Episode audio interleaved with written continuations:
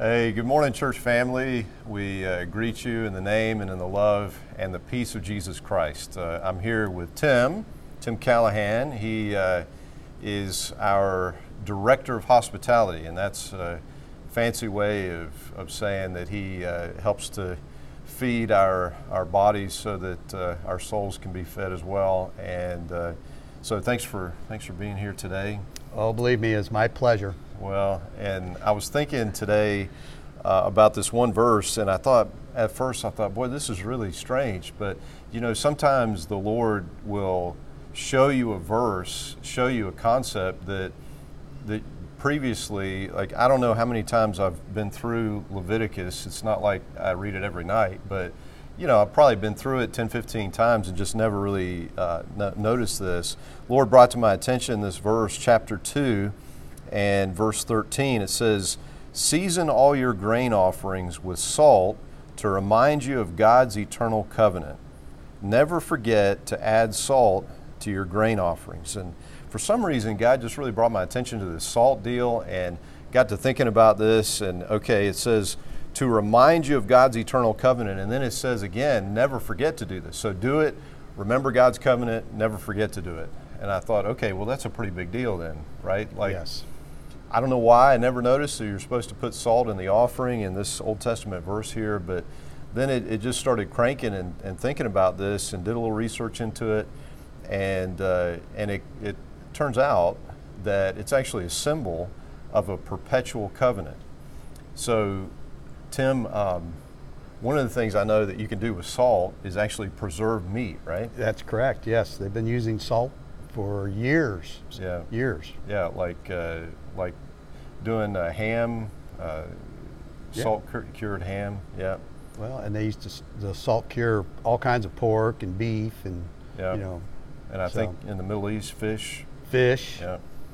And so it actually becomes a symbol in uh, in ancient times of a perpetual covenant. In fact, uh, in ancient times, the Arabs talked about a covenant of salt, and that was because it, it would preserve, and so it represented something that continues on, something that is continually being preserved. And so putting this, this salt in the offering was a reminder of the covenant that this, this agreement, this relationship that they have with God is always being renewed, right? It's, it's always there for them. He, he continues to want that relationship uh, with them. And then, of course, that got me to thinking about the New Testament and the things that Jesus has to say uh, about salt.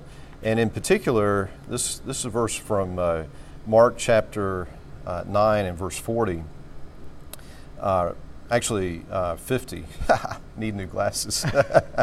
Salt is good for seasoning, but if it loses its flavor, how do you make it salty again? You must have the qualities of salt among yourselves and live in peace with each other.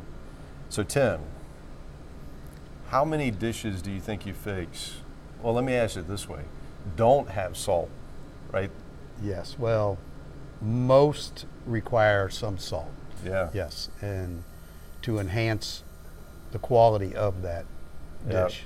And it, it kicks up the flavor. It kicks up the flavor and. Uh, it makes it enjoyable for everybody. Yeah. Well, and as a matter of fact, in uh, in Colossians, uh, the scripture talks about actually when we talk to people, our conversations being seasoned with, with salt. salt. And so there's this aspect of, you know, that we we actually we make things better as Christians, right? Jesus says we're the we're the salt of the earth, and it's that purifying, preservative quality, but it's also just flavoring, like right, like yes I, and I was thinking about this. You know, things ought to be better because because we're here, uh, because we're in our community, because we're part of this church family, and and so it got me to thinking too about uh, something that Tim's been up to for the last few weeks. It's actually started as part of the pandemic, but God's just really blessed it.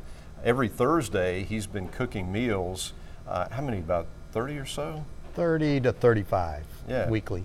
And these meals are for folks in the church family who are, are older. Some of them are homebound, but some of them just kind of need to stay at home more these days. Yes. And we have a team that's been taking those out. So on Thursday afternoon, we wheel those out, and folks drive through and pick up for their folks. The porch and, angels. That's right. Yeah, the Porch Angels, Yes. and that's been a real ministry. Uh, food wise, folks have talked about just how blessed they've been by that. It helps them to continue to feel the love of, uh, of the church family, the love of Christ. And it's a way for us to do a wellness check also. Yeah, It really is. right. And we can just look in on people and, you know, let them know that we're here for them. Yep.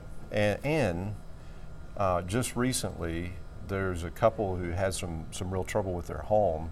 And it just so happens, it's one of those God incidences, that the person who was delivering their meals, uh, Steve Salas, he's been on I don't know how many of our mission trips, and he has done all sorts of construction related things, uh, electrical, uh, plumbing, tile. I mean, you, you name it. And he just just happened to to be the person that was bringing their food out. Yes, Right? that was that was a God thing Yeah. for sure. And he's been able to advise them, and uh, we're we're going to help them get the professional help that they need, but then also.